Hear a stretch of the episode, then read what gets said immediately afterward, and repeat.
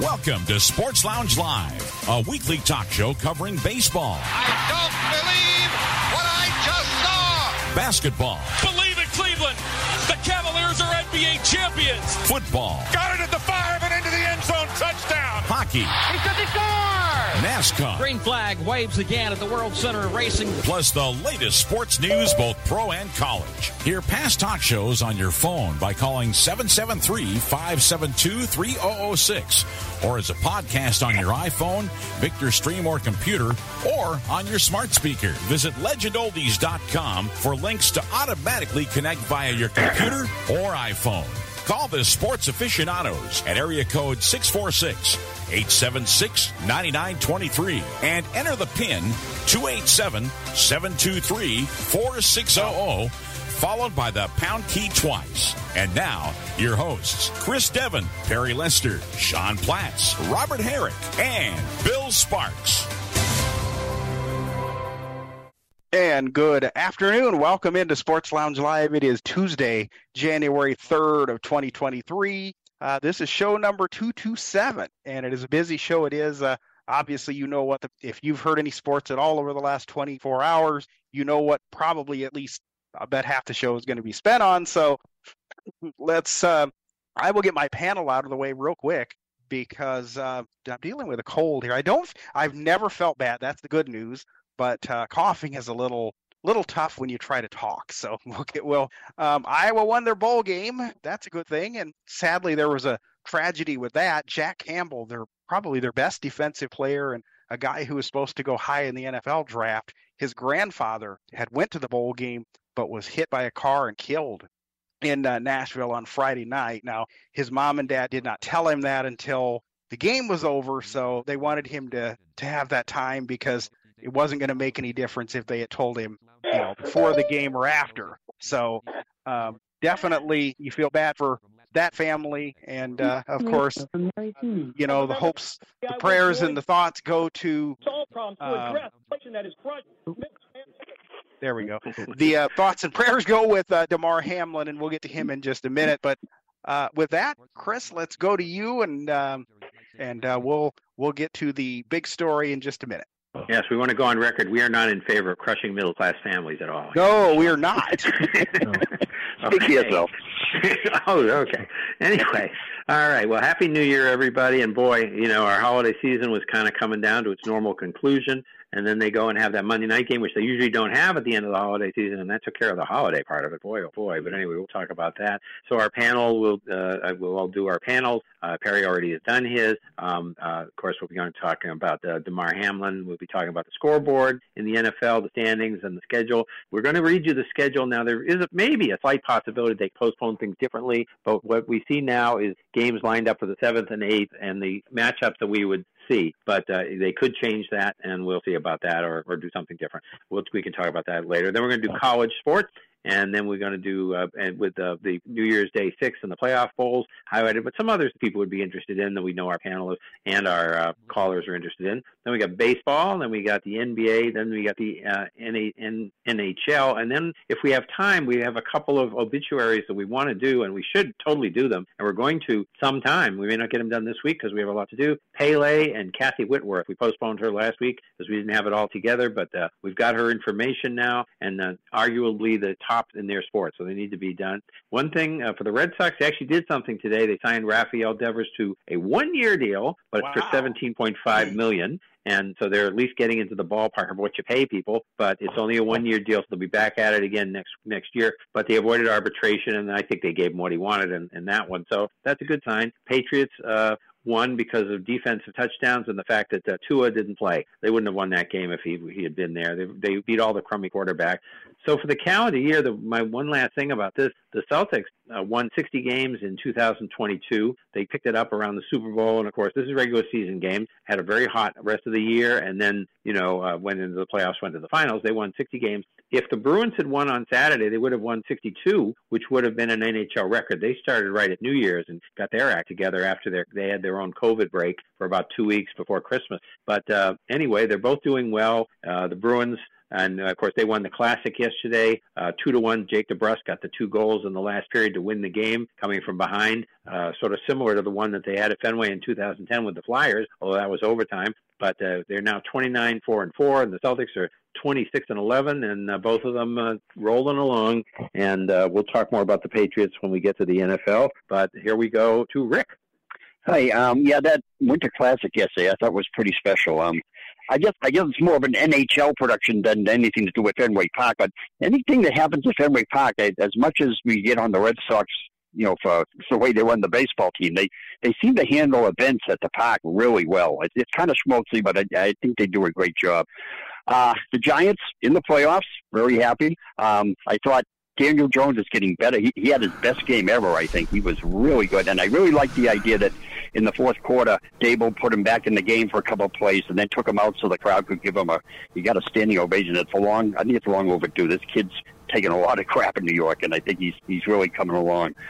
Um, I got I, I had some um, statistics about quarterbacks and starting, but with everything that's going on, I just I just don't feel like doing them right now. Um, so I think I'm just to pass it on to Bill and thank him for the uh, Colts contribution Sunday on the Giants playoff run. Well, hang on, hang on to those stats, Rick. We'll get to them. I will. Yeah, I will next week. Yeah. We um, we are glad to oblige you. We've been making a habit of that this year. We hire an interim coach, and we're one in six, and probably will be one in seven after this week. They made Daniel Jones look real good in the Giants, real good. I think they just, you know, what stuck out in my mind about that game, Rick, was when Nick Foles got put to the ground and he yeah, was hurt. I know what you're going to say. Yeah and the Colts players didn't even go over to check it out. Just went no. on about their business and whatever. I mean, whether the guy's a good quarterback, a bad, that's irrelevant. You know, he's a teammate. They just didn't do anything at all. And they're deserving exactly what they get. It doesn't matter who the coach is. Um, the general, you know, they just I just I've never seen a team go from one. The only team that I think could possibly be worse than the Colts would be the Bears, and the, there there's two of your teams right there. So that's really all I've really got to say. Except Pierre, you, that bowl game yesterday. Um, there was no reason for all of you know Purdue lost their coach, they lost a good number of players. I don't think they could have beat them if they'd had everybody going, LSU. But that's just my opinion. Take it away, Robert. Well, uh, happy New Year, everybody. Uh, my Warriors are getting back to normal. It seems like they've won like five in a row, and uh, we'll talk about we'll talk about them more when we get to the NBA. Um, the uh, the best game of the whole weekend in the NFL was the Raiders 49ers, as it turned out. Um, I mean, they scored 34 points against the number one defense. And uh, I, I don't know whether the 49ers took Jarrett Stidham lightly and figured that they would just walk into Las Vegas to beat the Raiders, but they, they actually had to fight to actually win the game in overtime. So you got um, goofy people now saying and forgetting all about last year and saying, "Well, Stidham's probably better than Mac Jones anyway." I mean, one game. Uh, yeah, let's, let's uh, wait well, a minute. I, you know, yeah. Um, well, uh, and McDaniel said when they when they acquired him in the summer, uh, Chris, that uh, New England never gave him a fair shot. He, they didn't. I get that, but let's not get carried away on one game. No, I know, I get it, but and he won't be the he won't be the starting quarterback anyway next year. He might come back as backup, and that the incredible rumor still won't go away. And I, I, I, all I can tell you is I don't want somebody 46 years old being my quarterback. I hope it happens because it's going to make this show a lot better. Uh, no, I really don't. Um, Robert, who was so, the play-by-play guy on TV for that game? Do you know? Uh, it was Kevin Kugler and Mark Sanchez. Because Chris Russo was um, going after Kevin Kugler because he was making the Raiders out to be a playoff team. And Chris says, you know, he said they're not a playoff team. So he says, quit trying to pull that crap on us. Well, no. uh, what Chris doesn't understand, I'm not talking about you, Chris. I'm talking Thank about you. Russo. um, what what Chris Russo doesn't understand is when that game started, the Raiders were still officially in the playoff picture. Correct. You know, Yep. so the announcer had to bring that up. Chris doesn't Mhm. like it when when announcers bring that stuff up. And granted, Raider fans understand that, that the Raiders weren't going to make the playoffs, but as long as they're technically still alive, and get this, Chris, Mr. Russo, had the Raiders beaten the 49ers because of the Jets losing yesterday, the Raiders still would have been alive this week. They would have. They would have. You know, so I, I, sometimes he complains about things that doesn't make a whole lot of sense. Um, but anyway, Very, uh, he's very popular though. yeah, no, he is. I've called his show. I, I enjoy going back and forth with him. I've done it in the past. But sometimes his opinions, he, he needs to stop and think about things. But let's move on to Austin, Texas. I'm, I'm glad I'm one Chris who does. Yeah. Okay, go ahead. Uh, we- uh, we'll we'll move on to Austin, Texas, and we'll let Sean talk about Well- his stuff, and then we'll move on with the show. Well, of course, I have to say, I was right. I was right. TCU, Georgia, who picked them last week? You Mhm. did. That's true. Yeah, toot, yeah. toot, toot, Yep. toot. But anyway, yeah, been a sad couple days here. We lost Coach Gus here in Austin, Cliff Gustafson, longtime baseball coach, 1968 to 96 at the University of Texas. At the time when he retired, he was the winningest baseball coach, but he was passed by Augie Garrido, Rod Dedeaux, a few others. But he had 1466 and 22 Southwest Conference championships, 17 trips to Omaha, two national championships in 75 and 83. Put players like Keith Moreland, Spike Owen, Roger Clemens, Burt Hooton, Greg Swindell, Brooks Kieschnick, Kirk Dressendorfer, to name, to name a few, all went to the NFL. And a lot of these up-to-date stadiums around college baseball are because, hey, he said at Texas, we need to update this. But 91 years old, definitely will be missed. Uh, speaking of elderly people, uh, we had a message at 773-572-7715, but it was sent private and it was buried amongst his wrestling comments where you can leave too. But Schaumburg Stu is a Cub fan, now 85 years old, and his uh, he's he's used to do a wrestling hotline in the day. He he likes the show, but he buried it all in with the other wrestling comments. But basically, he said he hoped he hoped that the shortstop didn't go from the Cubs to the Cardinals. Uh, his father died at 104 one year before they won the championship in Ah, 16. So his father didn't quite make it. But but just like him, you can leave a message there at 773-572-7715. You can listen to my wrestling update or hit the pound key and skip over it, but don't make it private. Uh, you can also leave a message. Leave it one message a week at this spot, 800-693-0595, option two. The first number I gave you, you can leave as many messages as you want throughout the week. You know, I'll forward them on. But to help cut on the cut, cut the cost, like we talked about yesterday in the lunch bunch, leave it there. Or uh, Sports Lounge at allthingsradio.net is another place to leave a message. But let's get to the big story, which is going to dominate, I think, and is dominating everywhere. So It will, and um, we'll go with um, the audio here in just a second. So I'll kind of set it up, and then we'll play it. Um, the the play last night in the Bengals Bills game, of course, with um, De- uh, Damar Hamlin. Uh, he tackled TJ or uh, TJ T Higgins. I was trying to get, I was confusing Tee Higgins with PJ Higgins, the baseball player, but uh, Tee Higgins, the football player, and uh, he got hit in the chest. It was a clean hit, so there's I've heard nobody say anything other than that. And uh, we'll, with without any further ado, you're going to hear first the Westwood One call with Kevin Harlan and Kurt Warner, and then Bill has some Buffalo TV reporting on the situation. So, Bill, if you want to roll the audio, go right ahead. Three wide, arms extended, shotgun snap, left tackle block, line drive up the middle. It is caught. On the play, grabbed by Higgins. He goes up the middle, past the 45, on the hash, the 50, goes across the logo and down to the 48-yard line of Buffalo. Tackled right there around the ankles on a 13-yard catch and run by Tee Higgins, who last week had 128 through the air against the Bears. And a player down now for Cincinnati. The center, Ted Karras, is on a knee, and there's a Buffalo player down where the tackle was made on the terrific wide receiver, Tee Higgins, who caught it shallow cross, ran, and got the first down for Cincinnati. 13 yard catch and run. Man. Second Buffalo player down, Kurt. Yeah, it looked like they might have been radioing to bring uh, bring out the cart too. I'm not sure who it is. I can't see a number down there.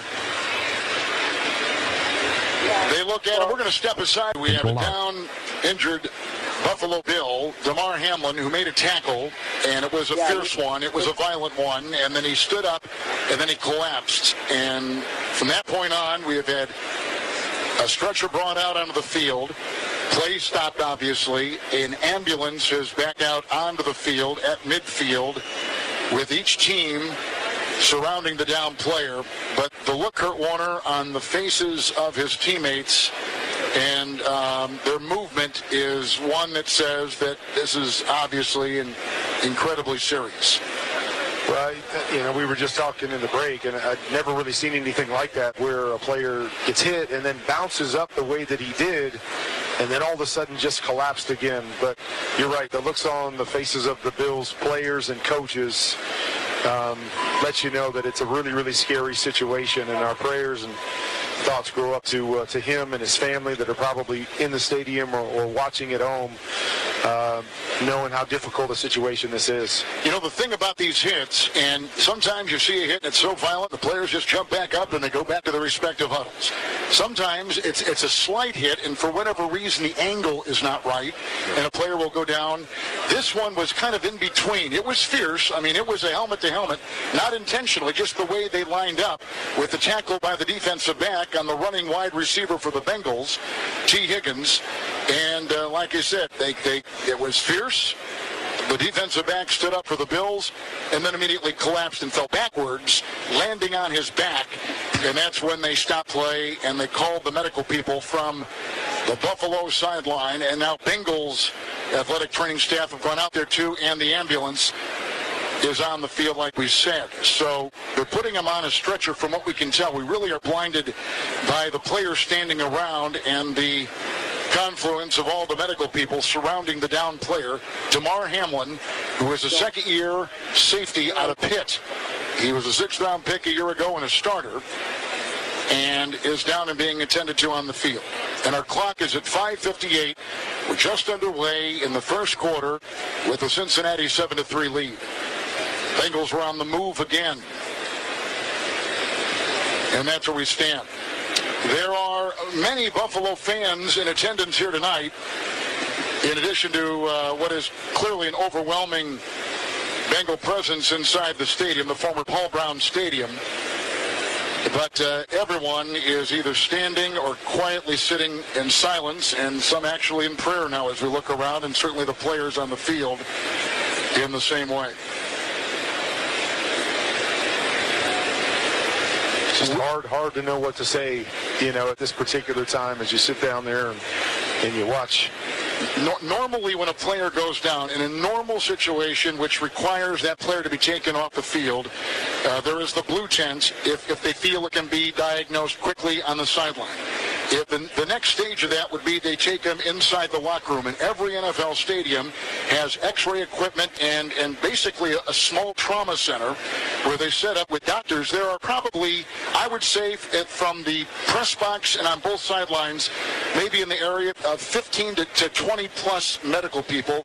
Most of them doctors, uh, trauma doctors, a lot of them, and uh, and they are quickly called upon in situations like this where both sides, Bengal doctors and Buffalo doctors that they have brought on this trip, are assisting in taking care of this down player.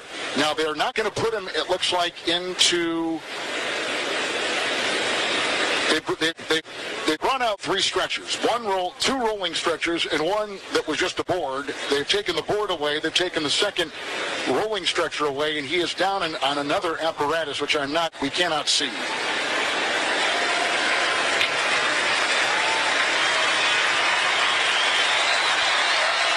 And now they they have not yet lifted him off the field on the medical board, whatever that would encompass on this. So normally inside, before they would go to the hospital, they would check with an X-ray. They would do the, another thorough search inside each NFL stadium, and then that would uh, that examination would necessitate the decision: does, does a player go on to the hospital, and and what further attention he may need. You see every single player on both sidelines now in a semicircle around where Hamlin went down. I don't know if I've ever witnessed that before. Uh, Lisa Salters of ESPN has just reported that they were performing CPR on the field. And that is a rarity. You, you, you, don't you don't see that in NFL games or for a down player. So there was clearly something at play here, more than just the injury that we could see with with, a, with the naked eye. Right now, the Bills, Bills Mafia, the entire NFL, sports folks praying for Bills safety Damar Hamlin as he was taken off the field in an ambulance and is listed in critical condition tonight. The team tweeting this to ask everyone for prayers for Hamlin as they gather to pray for him on the field shortly after he collapsed tonight in Cincinnati. Good evening, everyone. I'm Jeff Russo. The NFL officially postponing the game about an hour ago. That was an hour hour after the game was stopped in Cincinnati. Hamlin arriving at a local hospital. This is video from outside of University of Cincinnati Medical Center, arriving via an ambulance with a police escort tonight, according to a statement from the NFL. The Bills' safety listed in critical condition right now. Our James Catato, who is in Cincinnati covering the game for us tonight, is now standing by outside the hospital. James, what can you tell us from there at the University of Cincinnati Medical Jeff, Center? Yeah, so we're at the stadium between the Bills and the Bengals. I mean, when I was in the press box, it was almost like you could hear a, a pin drop. And both teams were on the sidelines huddling around, and he was getting CPR. Hamlin was getting CPR for minutes, almost 10 minutes and then once he got out on once once he got out on the ambulance and, and was carted off the field, the Bills and the Bengals were together in circles, uh, almost like praying on the, on the field. Uh, and then they went back into the locker rooms where the game was temporarily suspended. Uh, when I was trying to go down there just to get something, all of the media got ushered onto the field, uh, and and the hallways were totally closed off in terms of letting people go by because both teams were in meetings with each other. And then Hamlin was carted off in the in the ambulance and was kept in right outside the tunnel, pretty much, uh, with his mom, waiting for his mom to get to him before they carted him off here to UC Medical Center. And again, Jeff, like you said, in critical condition. Uh, not too many updates outside of the NFL's update right now, but we're all awaiting to see the status of Damar Hamlin, and we're all praying that he's okay.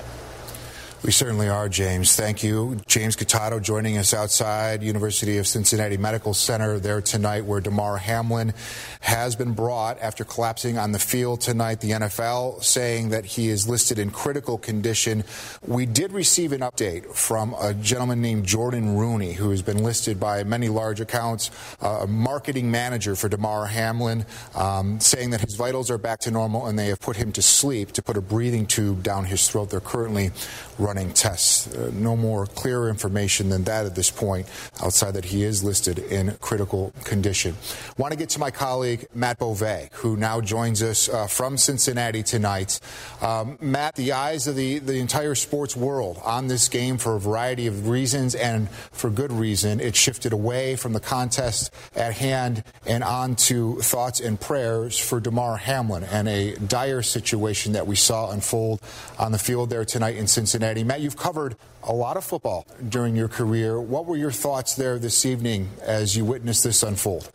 That that's a human, and it's so much more than football. And this team means so much to the community. I think people in Western New York really view these people like brothers, like sisters, like friends. And when you see that happen to somebody who you cherish so much and that you look up to so much, I think it just puts everything into perspective. And it, it was awful. I mean, everything about it was awful. Like you said at the beginning, this last eight days was all about how this was the biggest game of the NFL season because it meant so much. And then within a matter of minutes, none of it mattered anymore because somebody who plays football for a living had that happen to them. I've never seen a team so distraught, and understandably so. I mean, I'm watching this from up in the press box, so I can tell you, I can echo what James just mentioned everybody's just kind of in a state of shock. You're trying to figure out what exactly is happening. You look out onto the field, and almost immediately they bring out the stretcher and they bring out a backboard, which is never a good sign. Usually, right when that comes out, you know it's something that's very serious, or they're looking into something that's very serious. Then a couple minutes later, the ambulance came out onto the field, and the ambulance was out on the field for a while. Was so critical. I mean, obviously he's in critical condition right now. It looked like, from my perspective, that doctors were giving him CPR for several minutes, and then eventually he was taken away on the ambulance. But the players, while this are going on, sobbing, other players needing to console each other because they couldn't believe what was happening. Players looked visibly sick because they had never experienced anything like this. I mean, there are injuries and there are what we saw today. And I have never seen anything like this happen, not just with the Bills, but with the NFL. Uh, for, for the game to be postponed. It's the right decision. It's the only decision. There was no way that these players could have gone back out onto that field and played football after witnessing what they had just witnessed. Quite frankly, I'm surprised it took as long as it did for that decision to come down from the NFL, but they had no other choice. So I know there are a lot of questions about what this means for the football side of things, but I think, quite frankly, that's just not okay to talk about right now. I think right now it's just trying to make sure that Damar Hamlin is being taken care of in the best way possible, and that you know the community is with him back in Buffalo, and then obviously here in Cincinnati. I, I've already seen some pictures and some tweets. I know James is out at the hospital, but there are now fans who are showing up at the hospital. It's, it's an incredibly, incredibly difficult situation. And there's really not a playbook on any of this because things like this just have not happened. No. And they happen tonight. Yeah, you're absolutely right. And I echo that thought of you. It was mind numbing to me that it took so long for them to postpone, you know, this game here tonight, Matt. And there are injuries in this sport. It is a violent sport. Injuries happen often, but you could tell the shock and the dire situation just by the the way that players looked tonight, right? The reaction you touched on it a bit. Uh, Josh Allen, uh, you know, um, Stefon Diggs with with tears running down his face. You knew right away that this really wasn't an injury that was going to be something that, you know, here's five minutes, let's warm back up and let's play ball again. This this one immediately felt different, didn't it?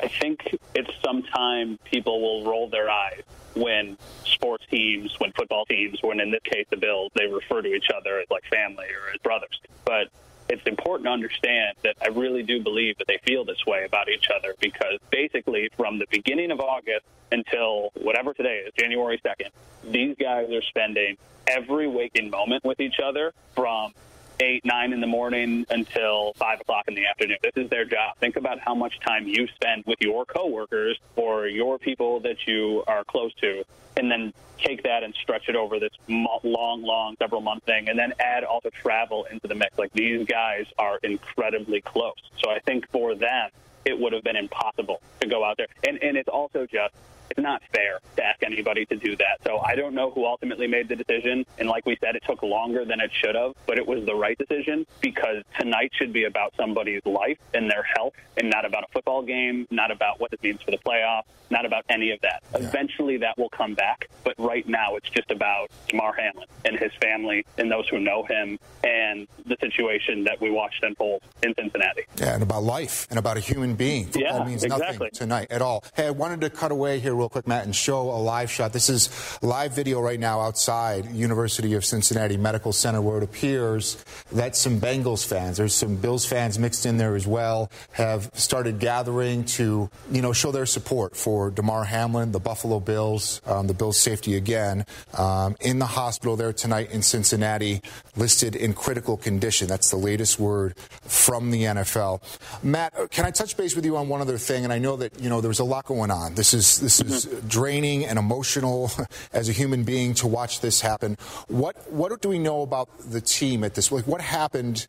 As is, is the team is the team still going to travel? I mean, do, do we know logistics? Are they staying in Cincinnati? What do we know? No. And, and none of it matters. I'm just curious what you saw from the from the team trying to move forward from this decision being made that this was this game was suspended tonight. Well, let me paint the picture for you. So I am actually talking to you in the tunnel of the stadium. Uh, our original plan was for me to be on camera, but right now we are not being allowed onto the field because it is our understanding, and it's the security guards here understanding that there are several members of the Bill team that are still in the locker room. And just like in Buffalo, there is only one way out onto the field here. So just out of a respect for privacy and what they are currently dealing with, they have the tunnel blocked off, so you can't get out onto the field. So I believe that there are still most of the members of the team here. Now, the thing that's very interesting about the logistics of this are on a normal game like this, the team would be flying back home to hmm. Buffalo. So they would not have hotels to be in the city because they would be heading home. Now they are likely trying to figure out where are they going tonight? Are they going to the hospital? Do they have to go over to the hospital in waves because there are so many people? It's not just the 53 players on the roster. Mm-hmm. There are more than 100 people who are with the team, whether it's you know staff on the sideline, coaches, people who do stuff behind the scenes. So that, they now need to figure out what is happening on the. And once again, I, I want to make it clear none of this matters Right. in comparison, but they now need to figure out is this football game being played a different day? Is it going to be played later in the week?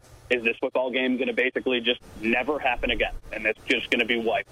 Are they going back to Buffalo? Are they staying in Cincinnati? Do they have to just kind of be in a holding pattern until they hear something from the league? So these are the things that they're trying to figure out. But right now, they're just kind of trapped. I don't think that they have the ability yet to get over to the hospital or get to a hotel because I don't believe they have hotel rooms for a hundred and something people that would be traveling with an NFL team just readily available on a Monday night. Right. And then as far as the hospital is concerned, right now, as James had reported and as uh, some of the affiliates in Cincinnati have reported, it sounds like Damar had family here tonight. So right now, this is about him and his family being with him, and then it's how does the team get there? Right. Who, And that was the- right. It- yeah. And, that, and I think it's a football completely back burner. The reason I, I brought that up is I, you know that some of these players, right, want to be Oh. near their friend and their colleague and you know their their teammate here um, to show their support in any way that they can. And, and I I guess that's the only reason that question came to mind, just knowing how tight this team is. It, 100%, and it's no different than if it was somebody who you deeply cared about in any walk of life. If it was somebody who you viewed like a brother, if it was somebody who you viewed like a sister, somebody who you were super close with, a work relationship, a friendship that was lifelong. I mean, Damar Hamlin got drafted by this team two years ago. He has been playing basically the entire season in place of Micah Hyde, who suffered a season-ending injury against the Titans earlier in the season. He immediately came in ready to work. You know, we are around Damar pretty often doing what we do, covering sports. There are 53 guys in that locker room. You get to know them. Now, obviously, I do not know him even close to those people that are on the team, but he's confident, but not overpowering, not cocky or anything like that. He's a pretty soft-spoken guy, just very, very career-oriented. It- It is very clear from knowing him, or knowing him to the level that I do, that he really wants to be the best football player that he can be, and he really took it upon himself to fill those big shoes from Micah Hyde. So there is nothing but respect for him as a football player and as a person in that locker room because he was thrust into a really big role and he embraced it and he put in all of the effort that he possibly could. And that's one of those reasons why. Oh, I, I, I had just mentioned to you that I, I, it seems like the team has cleared out because they have just opened up the hallway that they were previously blocking off. So I would imagine at this point either the Bills have made their way over to the hospital or they are at a hotel somewhere Sure. waiting to get clearance from the league about what's going to happen next. We I, I, get- apologize. I no, no, apologize no. We can get that any of info. this is scattered, Right. yeah. No, no. We can get that. In, uh, Matt, it's an emotional night. Completely understand. We can get that information at, at another time. And important to make, you know, those comments about Damar Hamlin. Our, you know, our, our thoughts and prayers of, of everyone here in Western New York, of course, throughout the, the league, throughout the sports, you know, the sports world right now are with him tonight. So we appreciate that, uh, Matt, and your thoughts on what's been a, a very difficult evening there. Yeah, there you go. Okay. Yeah, it was a, a sad situation, and apparently, what it is they're explaining now, and we, I kind of got this last night too, but it's a chest hit, and it's like uh, I gave the analogy before the show about if you hit your temple. And you know, if you, if I went out and I bumped my temple on the dumpster years ago, not really badly, but it made my head feel just strange for you know, like about five, ten, fifteen minutes, and it bled a little. It wasn't bad and nothing. But if you hit it, if I hit it harder, if you hit it just right, and apparently there's a thing in your chest, and we've had this up here with hockey players who've gotten hit by a heart just at the right angle, and it's even got to do, I think, with the beat of the heart if it's beating, you know, uh, in or out when you're actually hit. It's very Actually, it's yeah, it's it's more exact than that. Because I heard today that it has to happen at the exact millisecond in the cycle of the heart for it to, to take this kind of effect. and the right angle too. So Yeah. Yeah. that's apparently what it is. So it doesn't mean there was any pre-existing condition. People were talking about Hank Gathers and Reggie Lewis and stuff. They knew they had heart issues, and you know that was something that was they were just dealing with. This is just something that came out of the blue. Well, and and we don't know whether he did or did not, but he did suffer cardiac arrest, and it's it's still. And people question. People are like, "Oh, well, they're getting too soft in football." I mean, this is an example of why they uh, they take these major precautions. I mean, like with Tua and all his concussions, nowhere near as serious as what this is. But and and hopefully he will recover. Uh, my prediction is he'll never play football again. I have a feeling that'll the never issue happen. too even is brain damage because recover. if they were working Yeah. on him on the field for nine minutes. And uh, my father-in-law was, uh, you know, had his heart stopped for six or seven minutes before they got it going, and his issue was brain damage. You know, they got the heart going, Yeah, ox- but that is that is the oxygen real cut off from the brain. Yeah. Oxygen cut off. Yeah, that's exactly it. And we do have one uh, quick update. He is now the latest word, still critical but stable condition. Okay, well that's good.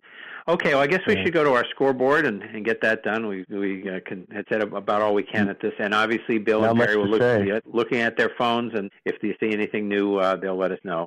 Uh, Dallas beat Tennessee twenty-seven to thirteen, and Tennessee actually found themselves at least a quarterback that could like get some first downs and move the ball. and Josh Joshua Dobbs, he actually played pretty decent. They're going to need him on uh, uh, Saturday when they play Jacksonville because that's for all the marbles in that division. So I mean, at least they got a puncher's chance now. But with that other guy, uh, you know, Malik uh, Willis, they had nothing going on. Yeah. Okay. Yeah, he um he threw for more yards in that game than Willis has in his three starts combined. There we go. In the always important Atlanta Arizona matchup, uh, Atlanta uh, beat, won it with a last second field goal, twenty to nineteen. Both had been eliminated. Uh, you know, I mean, you can't get what you want, but if they had to postpone a game, that would have been the one to postpone because uh, Yeah. they're going to be important to anybody. Uh, David Blough was the new quarterback for Arizona, so you know, whatever, they're coming and going. Detroit did what they needed to do. They killed the Bears forty-one to ten. It was close for a while, but they just uh, pulled away. And they have the situation that's been created now is kind of a strange one because later we're going to talk about Seattle having one. So what it means is Detroit, if Seattle wins, Detroit's out. Detroit lost to Seattle earlier in the year. So this Detroit Green Bay fight for the playoff spot only happens if Seattle loses earlier in the day, and, and they're not having those games together. So that didn't work out for the NFL the way they usually do these things. But anyway, um, Kansas City had trouble with Denver, but they beat them 27-24. Russell Wilson actually, this was the day for the old veterans who we've been yelling at all year to kind of you know bounce back a little bit. Russell Yeah. Wilson had a decent day, and uh, yeah, this you know, they- um this is his his two best games of the season were against Kansas City, and but this is this is now 14 straight times Kansas City has beaten Denver. Yeah, right. It's like the Patriots and the Bills and the Patriots and the Jets and all that. These rivalries get kind of crazy in these divisions sometimes for years on end. And like the Bills now are going to beat the Patriots for quite a while, I think. Uh, Patriots beat Miami 23-21. As I said in my uh, panel, it's because Tua wasn't playing. They ran through the uh, quarterbacks that the Patriots have beaten, and you know they call it. And it makes me mad. Mad. Uh, you know, uh, Felger and Matt called it a fake win. That reminds me of fake news. It makes me mad. A win is a win. You play who you play. You can't help it. We didn't disable the quarterback, but I mean they're right. I mean they beat, as I've said, I've said the same thing. But they're not fake wins. The, the, the league, a lot of these quarterbacks are mediocre. Um, you know, and uh, Rick was uh, talking about maybe half of the quarterbacks who started. It was pretty close to it, right? About half of the quarterbacks who started at the beginning of the year didn't start this past week, right? Yeah, Something yeah. like? And, yeah. I mean the best the best quarterbacks the Patriots have beaten this year, I guess, is Jared Goff.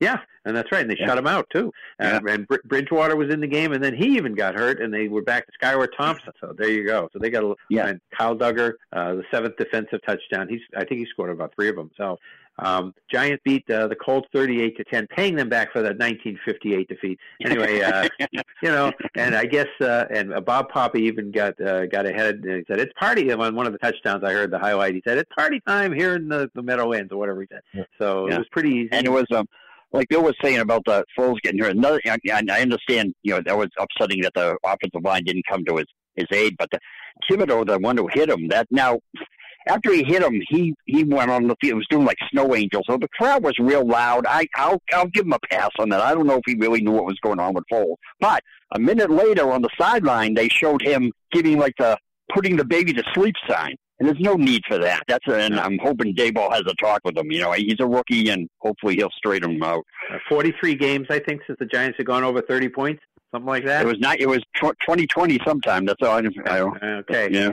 Uh, New Orleans, and this is one of those frustrating things that happen to you, but you put yourself in these positions by losing other games you should have won. New Orleans got eliminated, but they did beat the Eagles 20 to 10. And the Minshew, who uh, we were all talking about what how great a time he had the week before, uh, didn't really get it done for the Eagles this time. So they may have to bring um, Hurt back, you know, and play him this coming week just to get that number one seed. Yep. Yep. You know, uh, uh, Tom Brady. We actually had a Tom Brady sighting, a real Tom Brady. He actually showed up and beat Carolina thirty to twenty four. He ran in a touchdown. You still don't want him. 436 yards, three uh, touchdowns he threw to Evans. You, will you take him with Mike Evans? I'll take Mike Evans. I won't take Tom Brady. Okay, all right. Well, and uh, are you going to? Well, we'll see if you switch to becoming a 49er fan if Brady shows no, up. okay.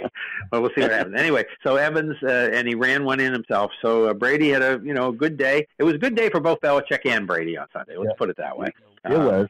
Uh, Cleveland beat Washington, and that means uh, Deshaun Watson finally got going again. He threw three touchdowns, so uh, two of them to Amari Cooper. So that was good for him, and and of course that knocked Washington out. And I think you know you were talking. Uh, people here were talking about what will they do with this Buffalo Cincinnati about ties. They're so weird, and I don't know that they score them the same way as other sports do. But I'm sure I know the Redskins having had that tie is what messing them up. They're seven, eight, and The one instead of being eight and eight. The Commanders, yeah. Yeah. seven, eight, and one instead of eight and eight, and you know they'd be in the mix with the other Seattle and Green Bay and Detroit right now, and they're not. So ties, you don't want to give people ties. That uh, is not uh, going to work.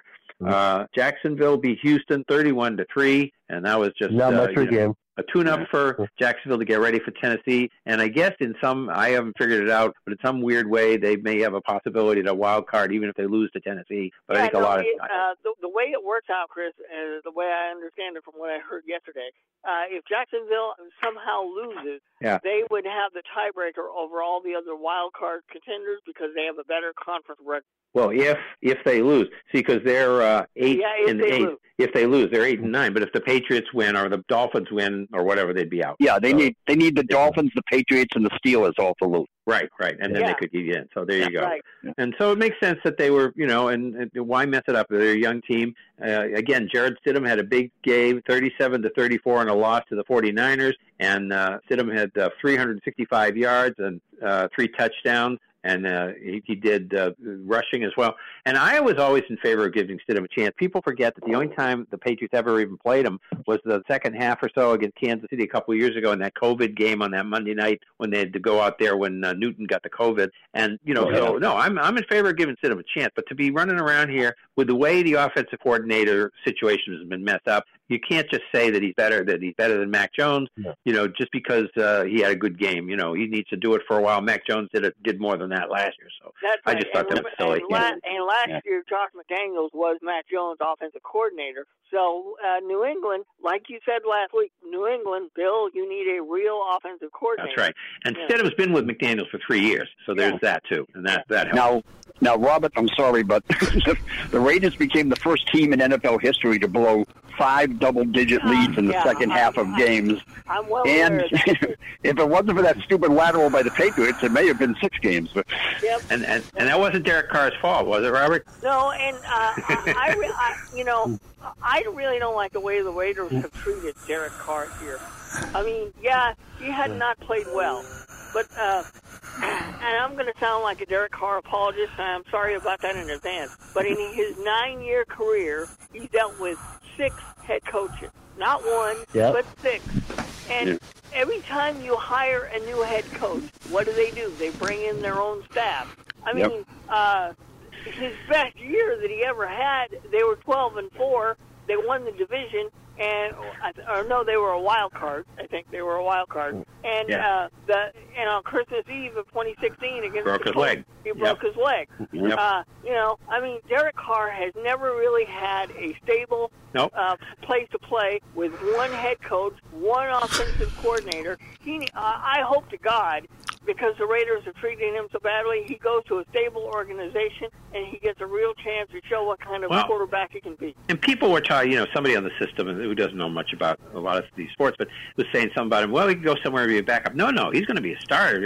Again, we got Yeah. 15 teams that or something that need good. Well, no, you know, the I'm the- Colts, I'm the the Colts, the said- Red, the Commanders, at least for two would be a good Yeah. possibility. You know? I'm the one that I'm the one that said Kyle Shanahan said "Hey, he's being uh, this is wrong, and I'd love to bring him in here. Yeah, uh, that's right. know. He won't be with the 49ers, but still, that's the idea, though. There's team. There's plenty of teams out there. Plenty of Yep. teams. Yep. Okay. and at least and at least for now, the 49ers have that number two seed. Yeah, Yeah. and Yeah, they for the moment. and, and they they might wind up with number one if Philadelphia plays around and loses. It's you know? possible. Okay. Seattle kept themselves alive beat, and knocked the Jets out by beating them 23 to 6 and uh, I don't know. They down in New Not York, much you know, of a they, game. Uh, they do get excited about these things, you know, about Mike White, and he moved the ball, but they just never had anything together. And Seattle finally, you know, they had quite a losing streak themselves, but they got back on track. So, well, I don't, I don't think, I don't think Mike White was ready. I think with the ribs, I don't think he he was ready. Should have been playing. They're so desperate, you know. The Vikings weren't ready. They lost forty-one to seventeen yeah. to Green Bay, and uh, I'm telling you, there's something wrong with that Vikings team. I don't know what it is, but it's just not. They, they're not going to. I don't know if they get. They weren't, play, they play weren't playing at one o'clock. Yeah. No. Yeah. Yeah. But you know, whatever it is, uh, then uh, you know the playoffs. It's going to be very difficult for the Vikings in the playoffs. I can't see them being consistent enough. You got Dallas well, well in there. because You got probably Chris, they're not going to most likely anyway. I mean, if, unless you get real lucky, they're probably not playing at one o'clock in the playoffs either. Well, there's only going to be one one o'clock game, and that'll be the Sunday afternoon game. Right. Yeah. well In the Saturday playoffs, afternoon the too. first- That's, that's no, no, no, no, not But Saturday. that's like 4:30, two- isn't it? No, Oh, yeah, 4:30 yeah, when they two start on on Saturday? Yeah, two on Oh, Saturday, three on Sunday, and then one on Monday. Yeah. Uh, barring changes based on this Bills, Bengals, whatever we're going to do here. Chargers. I'm getting a little Rams. more hope for the Giants in the playoffs because it looks like they're going to play the Vikings. They could. Yeah, that's Or they should. I mean, I mean, unless unless San Francisco loses to Arizona, then the Vikings are going to be the three, and the think Giants have, are locked I don't in. think the Giants have played them there. I think they played them at uh, New York and lost uh, before, but I don't think they played Oh no, them. well, they played them in New York and, and also beat them forty-one to nothing in the championship Oh, game. right. Yeah, to go to Yeah. the Super Bowl when they lost to the Ravens. Yep. Yeah. Chargers beat the Rams 31 to 10. Not much going on with that game. I don't know who the sixth, fifth, and sixth seed are between the Ravens and Chargers. I couldn't find out, but I don't either. Yeah, I know. yeah. But either way, they're the same record, so we'll find out as we go along. Pittsburgh beat Baltimore 16 to 13, and once again, uh, Pickett brought them from behind, and Huntley didn't get anything done again as usual. So uh, that's kind of the way they they're rolling. out. Is Jackson ever coming back? I Uh, don't know. he is he's listed as questionable this week. Okay. Well, we'll see, and also it depends on.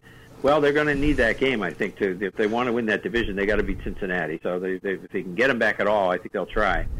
So here are the standings, such as they are, and obviously we have Cincinnati and Buffalo did not play, so but we'll give you what they what they are right now.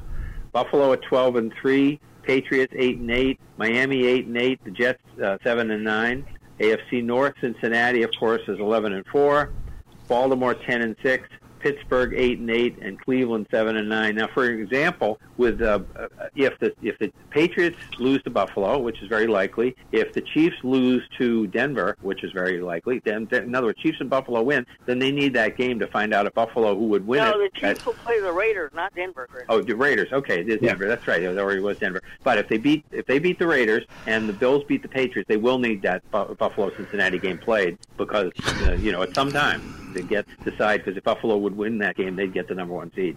AFC South, Jacksonville eight and eight, Tennessee seven and nine. They're going to play their divisional game, uh, deciding game on Saturday. Uh, we'll get to the schedule in a minute. Indianapolis four, eleven and one. Houston two, thirteen and one. In the West, Kansas City at 13 and 3. The Chargers are at 10 and 6. Uh, the Raiders are 6 and 10, and Denver 4 and 12. NFC East, Philadelphia just won't win that division. 13 and 3. They've let the Cowboys back in at a 12 and 4. And I guess tiebreakers if Dallas wins and Philadelphia loses, they lose the division. So there you go. Yep. Giants nine, six and one. I don't think the Giants game is meaningful to the uh, to them at all. No, they locked in at six. They can't go up or down. Yep. Uh, Washington seven, eight and one. In the uh, north, we have Minnesota at twelve and four. Detroit eight and eight. Green Bay at eight and eight. We already talked about the scenarios uh, on that uh, situation where if Seattle wins, uh, Detroit's out anyway. So that's it's not going to work out as a direct in and out kind of game that they wanted. And uh, Chicago at three and thirteen in the south. Tampa Bay finally won the division at eight and eight. New Orleans seven and nine. Carolina six and ten. Atlanta six and ten. And in the west, we have San Francisco at twelve and four. Seattle eight and eight, the Rams five and eleven, Arizona four and twelve. So the seeds right now, and of course this again without last night's game didn't happen. And I, I, see- I see you, Dick. We'll get to you in just a second. Yeah, and uh, yeah, well, we'll do our we'll do the seeds in the football contest, and we'll talk to Dick. Uh, AFC, we got Kansas City number one, Buffalo number two, Cincinnati three, Jacksonville four right now. Uh, Bal- Baltimore and you know whatever or Chargers, or whatever they are, six to fifth and sixth. Patriots are seventh, so those would be your playoff teams right now.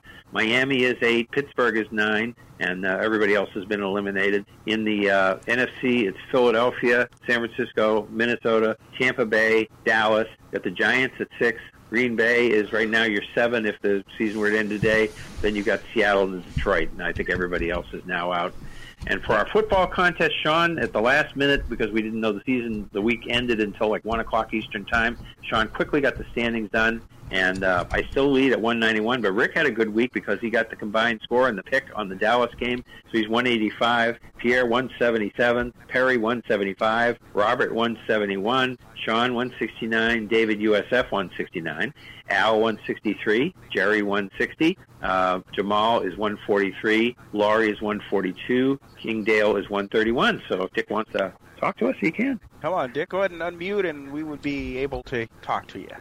Hello, everybody. Hey, hey, I've got a comment. Uh, I'm glad the NFL at least has taken a step forward. Uh, back in 1971, you guys are probably too young for this, but oh, not me. No, Chuck Hughes. Yeah. You know, uh, when I, I we were running around looking for apartments, uh, we just moved back from LA, and but uh, when he collapsed, they kept playing, and and I know I heard the phone one of the linebackers from the Bears. Said they knew he was dead. I'm glad I'm glad they stopped the game. They wouldn't be uh, they, uh, continuing for it. Um, I wonder what they're going to do though. Um, Well, I have a scenario. I, there's different scenarios. Now, Rick has one that where he thinks that what they should do is just play this week, and uh, they don't look like they're going to do this, but you know things could change. Just play the Bengals Bills game this week and have that the only game. Push everything back a week because you've got to buy before the Super Bowl. But I think that's hard for the networks and the uh, you know the uh, stadiums and this and that because you've got things planned and it's not as easy to just do that as it, it might be. But See, the networks it wouldn't be. Hold, hold, hold, hold, hold on, hold on, Sean. Go ahead, Chris, and finish, and then then Sean, you can come in. yeah, no, I, I, I'm, I'm I was done. But uh, go ahead, Sean. Okay. Okay. All right. It wouldn't be as hard for the networks and the stadiums because availability anyway. Uh, the reason I would say is because those networks that they would be on this week, they're also showing those games next week. They could have them at the same time next week instead of this week. The other the other thirty teams, you know, they could they Yeah. could do that. It just doesn't look like they're going to. But anyway. No, it doesn't look like they're going. Well, I don't. I don't think they have any idea yet what they're going to do. No. No, we'll see. But anyway, so the deal is, as I say, it's pretty likely they're going to need to play that game. So at some time. Oh yeah, yeah. And what they, the problem is, if you play it, okay, you play Patriots Buffalo on Sunday, then you have your Buffalo Beng- and the Bengals game, then you play it again on Thursday, which is what the uh, they're bargained for, the four days off. Then you've got one of them coming into a playoff game. Whoever doesn't get the bye, the Bills or the Bengals, uh, at the most four days later, and playing three games in eight days or whatever it is. So that would be difficult. I can't see it. Jamal, go ahead and unmute. We would be able to hear you. Go ahead, Jamal, and unmute. Jamal. Thought I heard it. Thought I heard it. We hear him. There he is. There he is. Hello. How you doing? There you go. Sorry about that. A couple things here. First of all, And Pierre, if you want to start unmuting Pierre, we'll get to you next. My Go prayers Jamal. goes out to the young man for the Bills who got hurt last night.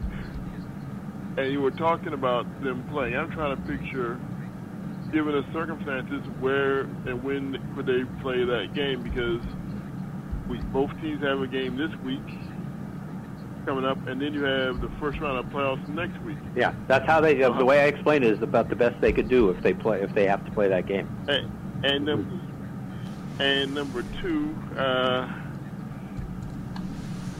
I, I, I it, it, again, it's going to be interesting to see how will this determine home field advantage throughout the playoffs still. And Yeah, I must say, and I must say, uh, Perry, congratulations to Mississippi State for taking down Illinois. Yeah, that was a good. It was a good game though. Yep, it was. Uh, you know, even though I, mean, I was rooting for Illinois, obviously, and I know Weird ending. uh, have an affinity for uh, the Mississippi schools. And, uh, He's an Ole Miss guy. and, and I also and I also as a side comment, look, it looks like there. You know how you guys talk about me and chaos in the college football Yes. world. It looks like there's chaos in Washington D.C. Yeah, that it does. Yeah, that's that's fun. I'm enjoying it. Yeah, so you know, there's Okay. All right, Jamal. Got got a Good lot job, to do Jamal. here. All Uh, right. Pierre, come on up. Come on in, Pierre. Well, Louisiana, we had a good weekend. The, the LSU won the Citrus Bowl. The Saints uh, beat the Eagles, and, Mm-hmm. uh, and uh, Tulane pulled out an upset in the last seconds, 45, 46 to 45 over Yeah, that was, USC. that was crazy. Yeah, that was, that was which a I good would game have never yesterday. guessed. I would have never guessed that would have happened. Well, the not reason the, it not happened, the way that not the way they were down, Pierre. You wouldn't have ever thought they would come Yeah. back like that. The reason it happened was because the USC decided to bring the ball. There's a lot of these guys don't know enough not to bring the ball. out. Well, I can get anything. I can do it. You know, and they he got nailed way way into their territory, which caused the safety and the free kick, and that's what set it all up. It was a, a dumb decision by a USC guy. And uh, also, also this this week, Pete Rose kind of snubbed his nose at the MLB. The state of Ohio brought in legalized gambling, and they let Pete place the first bet in the state, and and he bet he bet he bet that the Reds are going to win the World Series. Oh, I don't know Well, about that bet. I don't know about that he's bet, always Funny, I guess. Okay.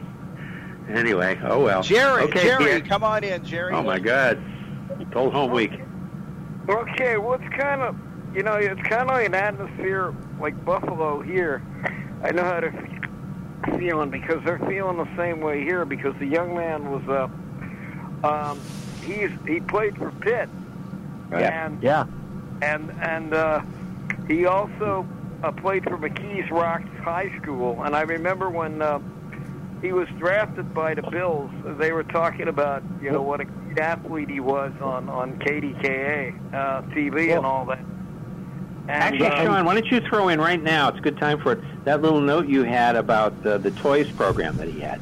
Oh yeah. Oh, oh yeah, that's right. He, all right, he had started a GoFundMe for Toys for Kids in Western Pennsylvania, and his goal was twenty five hundred dollars.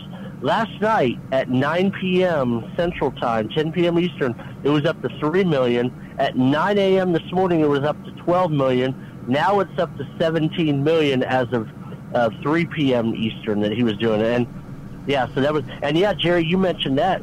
James Franklin in his post-game press conference after the Rose Bowl didn't talk much about his game. He talked about recruiting Damar Hamlin. He said, I recruited him. And he goes, man, he was a class act, and he had a lot of good, I mean, that was most of what his press conference was about. Yeah, we hope we hope he pulls through. That's for sure. Okay. All right, Jer. Okay. Just a couple of quick NFL notes. Brady uh, last Thursday had lived lived 50% of his life in the NFL and 50% of his life out of the NFL. So that's pretty cool. Long time. You have to go a long time to do that. Dallas back-to-back 12-win seasons, the first time since uh, 92-95. You know, that's when they got them all in a row. Another Cowboy note: Dak Prescott tied Aikman for second place in touchdown passes, 165. Tony Romo is way ahead. Uh, he's got 248. So, any more NFL stuff? Well, just a couple. Um, now that we're- it's all division, well, except for this Buffalo Cincinnati game, all division games left. The NFC ended up beating the AFC by two games this year. Okay. And uh, and the giant, the uh, NFC East ended up 20 games over fi- over 500. Okay. Oh, and I hadn't done the schedule yet. I see. I got. Uh, so we well, need while to do you're that. getting the schedule, Chris, we have yet Yep. another caller. Let's go to Bob. Oh, hey, Bob. Of course we do. Go ahead, Bob. I just want to be sure now. If Seattle wins, is Green Bay out too? No. No. No. Green Bay Detroit- is the top. if Green, Seattle Green Bay wins, is winning Detroit their is in. out. Yeah, Green Yeah. Green Bay can knock the, Detroit out automatically, and then if Detroit were to beat Green Bay, then Green Bay would be knocked out, and uh, and Seattle would get in. So if Seattle wins, Detroit has no incentive in this game, so it would look pretty good for Detroit to get, I mean Green Bay to get in. That's the way that works. Okay, now this is the schedule, and as far as we know, it's going to be this weekend, unless they change something. On Saturday, on the seventh at 4:30, these games will be on ESPN and ABC. Kansas City as Las Vegas, and then at 8:15, Tennessee at Jacksonville. That's the one that's going to decide the uh, AFC South. And then on ABC, and as I say, on ABC and and, and, and uh, ESPN. Then on Sunday, on, on CBS at one o'clock, Baltimore at Cincinnati. Well, to be determined. I'm sorry, it's a CBS game, but we don't know when it's going to be. Baltimore at Cincinnati, so that that needs to be determined. But then at one o'clock on CBS, we have Cleveland at Pittsburgh. Uh, the Jets are at Miami. Uh, Patriots are at Buffalo, and Houston at Indianapolis. 1 p.m. on Fox. Minnesota at Chicago. Carolina at New Orleans.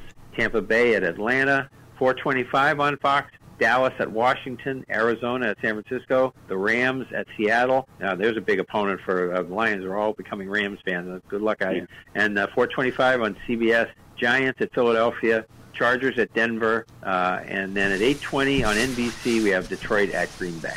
So that's the And remember, both both networks have the double header this for right, Week right. 18. That's why they're all 425. And we will Okay. and we will keep you up to date next week on what they do. Um, the, I would Yeah. think by then we'll know what they're going to do with that game from last night. Right. So um, uh, they need to. We'll know. Yeah, by Sunday we will know if uh, the Patriots, if if uh, Buffalo and uh, Kansas City win, they'll need to play it. Okay. Uh, so in the playoffs, we had playoffs in college football. TCU beat Michigan 51 to 45, and I guess there were a couple of pick sixes that determined this game. And Michigan was behind pretty much all the time. And way behind, they kept coming back, getting within a, a single score, and they'd fall behind again. and I guess now, I, guess now uh, Jim Harbaugh is sitting by the phone waiting for the call because he he Yep. now wants to go back to the NFL. Okay. And that's, and that's what I said. TCU has done this all year. They've done Yeah. this. They've kept, you know, Well, they've and, done this, and that's why I'm not surprised. One Uh-huh. one note on Jim Harbaugh, Perry. Uh, this morning, uh, David Tepper, the owner of the Carolina Panthers, has already met Jim Harbaugh. Okay. All right. Um, Georgia beat Ohio State 42-41. My daughter Beth called a little after midnight, and she said that the, the game ended right after midnight, and everybody wanted to see the ball drop, and everybody wanted to see the field goal, and they're looking at the TV, and they're looking at this guy's phone who had the ball on there, and, you know, back and forth, back and forth.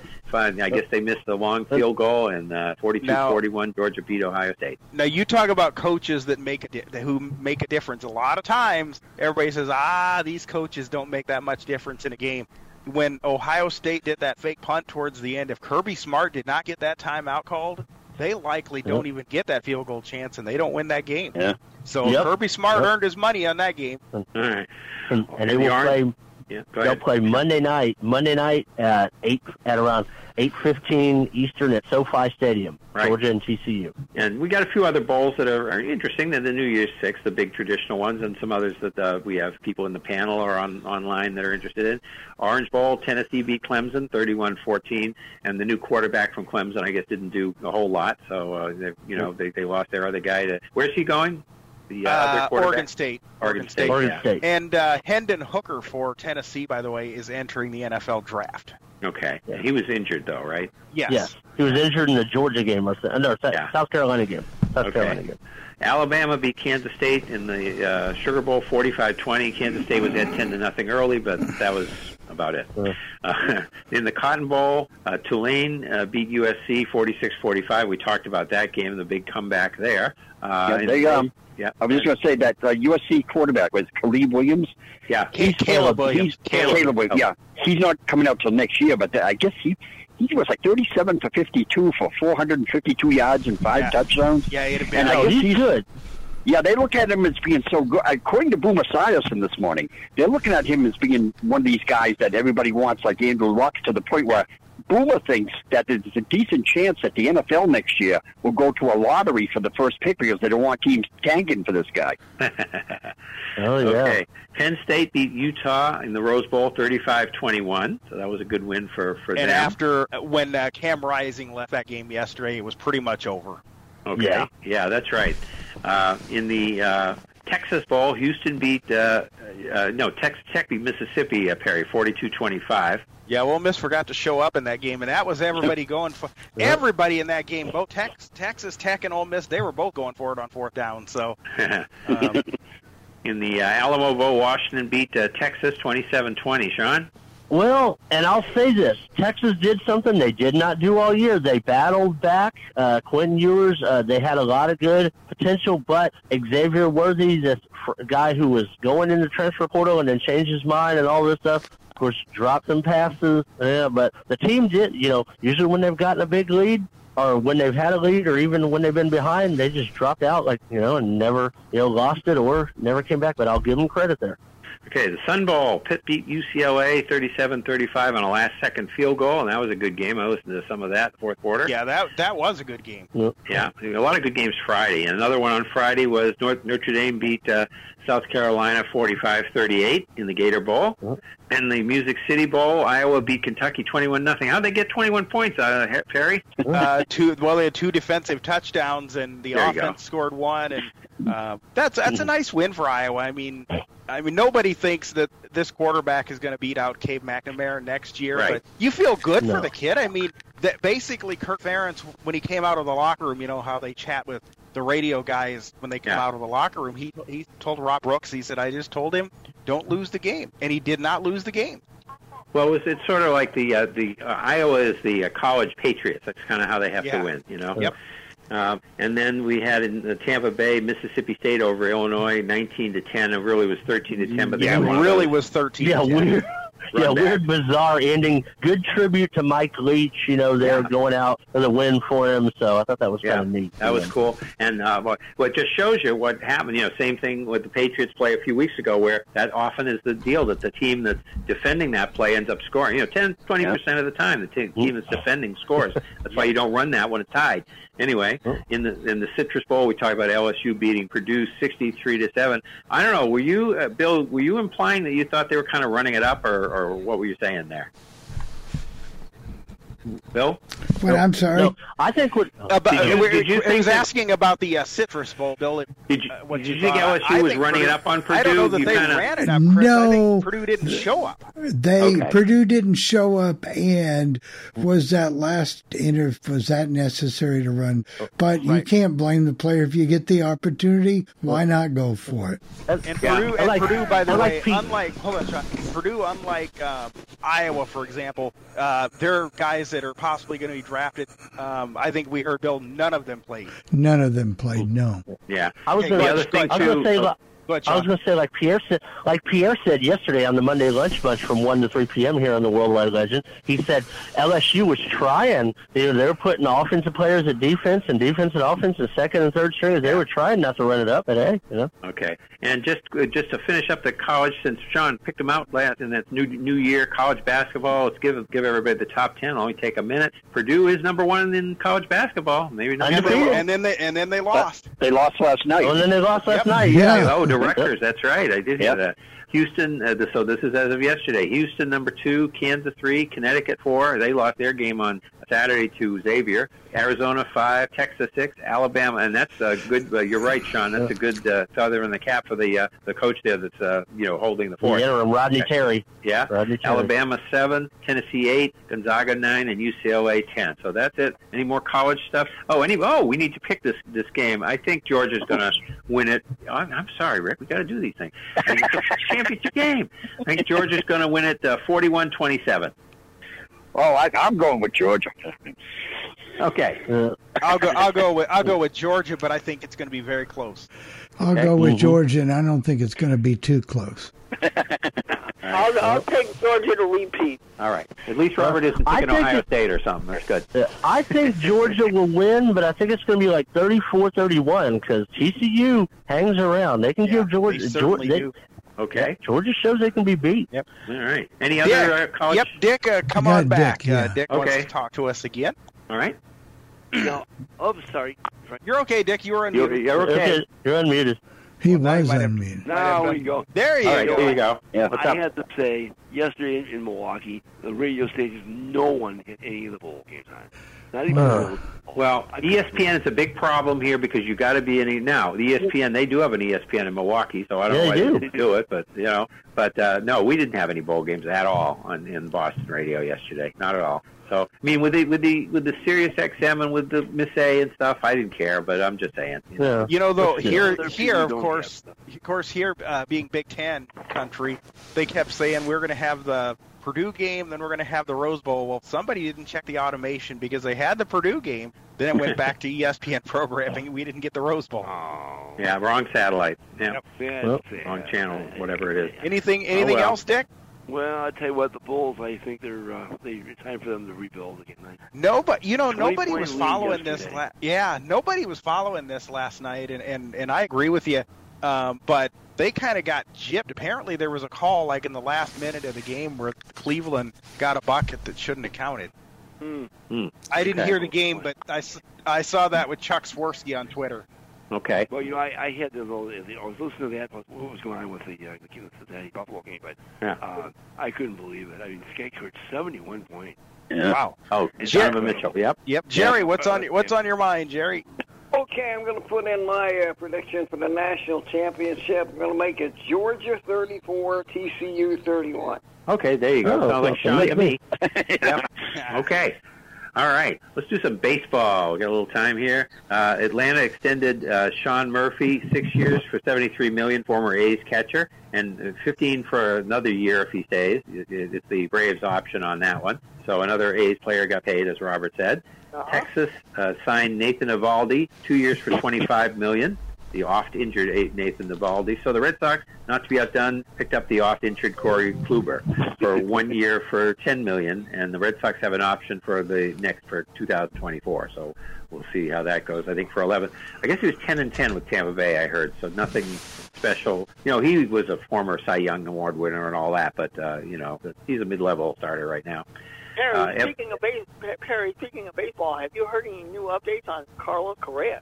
I have not. No. I think probably everybody took the week off with that, and they'll get back to it this week. You know, negotiating and examining and all that stuff. Apparently, Evan though, the only the only update that I did hear is Farhan Zaidi said that he has reached out to Scott Boras, but he doesn't think they'll come back to him. Okay. Um, Evan Longoria, one year for five million uh, uh, with incentives. Uh, one uh, for four. Four million, four million For with a Oh, million yes. dollars of With- incentives. and Yeah. it could make him five. Yeah, this is with Arizona. very, uh, since he's gotten older, he's very injury prone. So I don't know what Arizona's getting there. So Yeah, well, this is what's uh, floating around now. The the healthy players were signed earlier, and now you're just trading one injured player for another one. But we we have a big injury in in baseball as far as officiating is concerned. We are losing ten umpires, seven crew chiefs, including. Uh, let's see. We have Ted, and these are basically the umpires I've heard of, except for Angel Hernandez, who's terrible.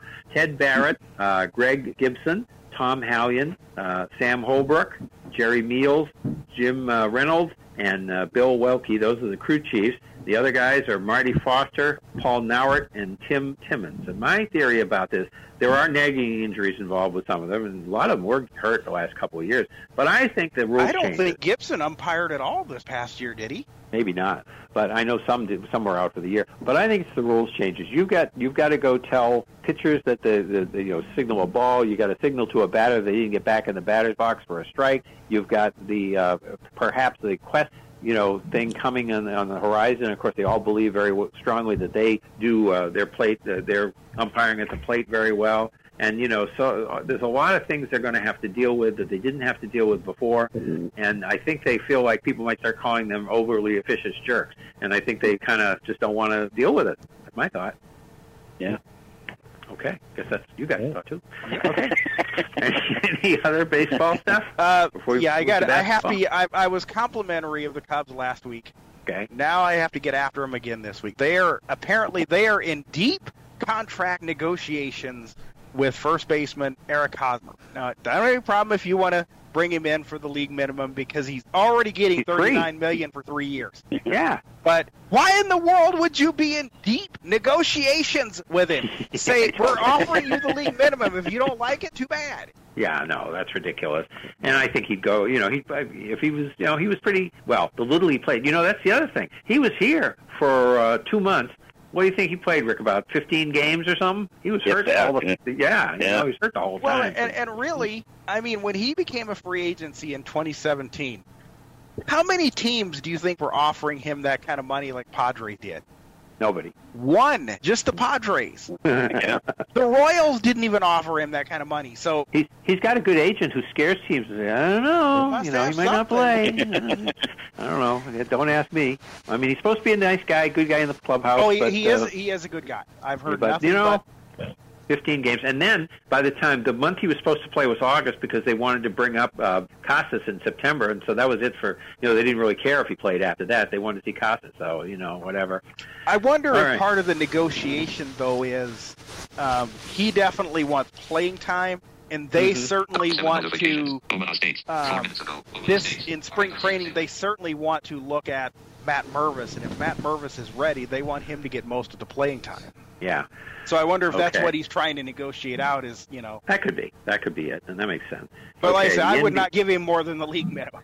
Uh, the NBA, Luka Doncic, Doncic, the first player to have uh, well 60 points. Nobody had, had ever done this. 60 points, 20 run rebounds, and 10 assists the other day. Uh, uh, for first uh, player for a 50 or more triple. Uh, Youngest player to have a 50 or more triple double, and only in history to have 60 in a triple double. So I'll get you uh, in just a minute, Pierre. So hold on. and this was uh, this happened last Tuesday night. And Dallas came from nine behind with 33 seconds to go to beat to tie the Knicks and to get it to overtime and uh, that hardly ever happens. Uh, you know, that's only happened like it hadn't happened in I don't know. There were some thousands of games. Uh, The okay, last game I can remember where you scored that many points in that few seconds. Remember Reggie Miller did that. Reggie Miller. against, Yeah, yeah, yeah. Right. That against the Knicks too. Okay. Others who got 50, 20, and 10 and for triple doubles, Elgin Baylor in 61, Wilt did it in 63, and, again in, in 1968. And uh, so that that was uh, good. Let's let's see if we can just finish these NBA notes, then we can talk to Jerry. LeBron passed no, uh, Pierre, Pierre, uh, Pierre, I'm sorry.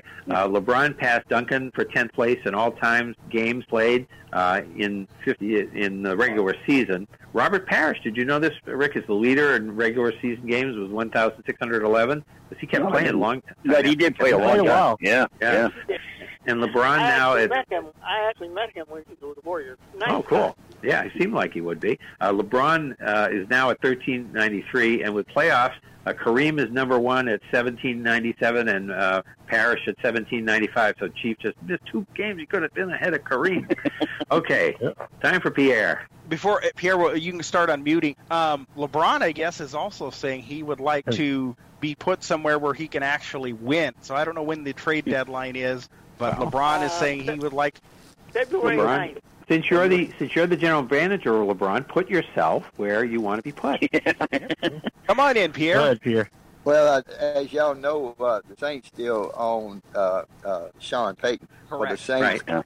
the Saints came out this week and said that nobody will get him without giving up their first round draft choice. Wow. Yeah. Okay. Well, I heard that. I, I heard that rumor, but I've also heard that the NFL put in a stipulation that you can no longer trade coaches um, because apparently uh, when Al Davis traded Jon Gruden to Tampa Bay, that's when the NFL put a stop to that. Now I don't know No, if it's that's it's true. been a, no, it's no, no. They can still because they talked about that when he retired last year that that could still happen. So there's no Yeah, because if because if he comes back, other than if they can trade, you know, if they can get something for him, the Saints have his rights. Right. So no, I, I, uh, you know, I think what it is, uh, Robert, and you would know this best as a Raiders fan. The Davis family cannot trade coaches. I think that's part of it. well, you know what? That would make sense. Although I don't think Mark, I don't think Mark would do what Al did. So Okay. All right. We have the NHL. We got a few announcements. Pierre. Yeah, yeah. The NHL. Few announcements. Next year, Seattle will play at uh, in the uh, game against Las Vegas in the T-Mobile uh, ballpark or whatever, wherever the crack, wherever the uh, uh, that yeah, Mariners play. It's the T-Mobile Park in Seattle. Yeah. Now I wonder if they'll start at eleven o'clock their time, so it can be at uh, two o'clock Eastern. It seems to be when they like it. Not necess- not necessarily because last year when the Wild were in it, they didn't. That didn't happen until six o'clock at night in the Central Time Zone. Was that a weather problem or was that no, uh, no, something it was not. A, it was not a weather issue. Yeah, Okay. I, I forget why they delayed it, but yeah, that's true. And on October 29th on the Heritage Classic will be in Canada, Edmonton outdoors against Calgary. That's correct. So that is that. And uh, let me see, what how much time do we have? Because we do have these obituaries, but I don't know if we can really give them justice. Let's hold. Let's hold them. We're four twenty I know, so let's hold them. Five five twenty five. yeah. Okay. That's fine. Good. Uh, one one good quick for- thing. Um, Oh, okay. Just one quick thing. Uh, Martina Navratilova yesterday announced that she has throat cancer. Oh. And breast and, uh, cancer. and Just to put a bow on this real cheery show, you know. No kid, she has throat and breast cancer. So Breast cancer too. Oh, yeah, boy. but uh, Okay. you know, good participation by the callers today. We like Yes. that. So Yeah. It was. uh, call in, call in often, and all that. So and get new callers too. So with that, Sean, go ahead and wrap it up. Well, if you want to go back and hear any of this, especially the audio, you can download the podcast legendoldies.com or go to Sports Lounge Live in your podcatcher or to your smart speaker to play Sports Lounge Live from Apple Podcast or go to 773 572 3006, option number nine. And by the way, when you're over there, leave Bill a message if you're listening and let him know you appreciate him putting the coffee club and the sports lounge and all things radio up. And all things radio will be back this Thursday and coffee club tomorrow. Uh, so at the normal times at 9 a.m. Eastern tomorrow and at 6 p.m. Eastern on Thursday. And next week we'll have a national champion. We'll have playoffs. We'll have more of this uh, situation with Buffalo, and Cincinnati sorted out, and more on Damar Hamlin. And we'll see you next week.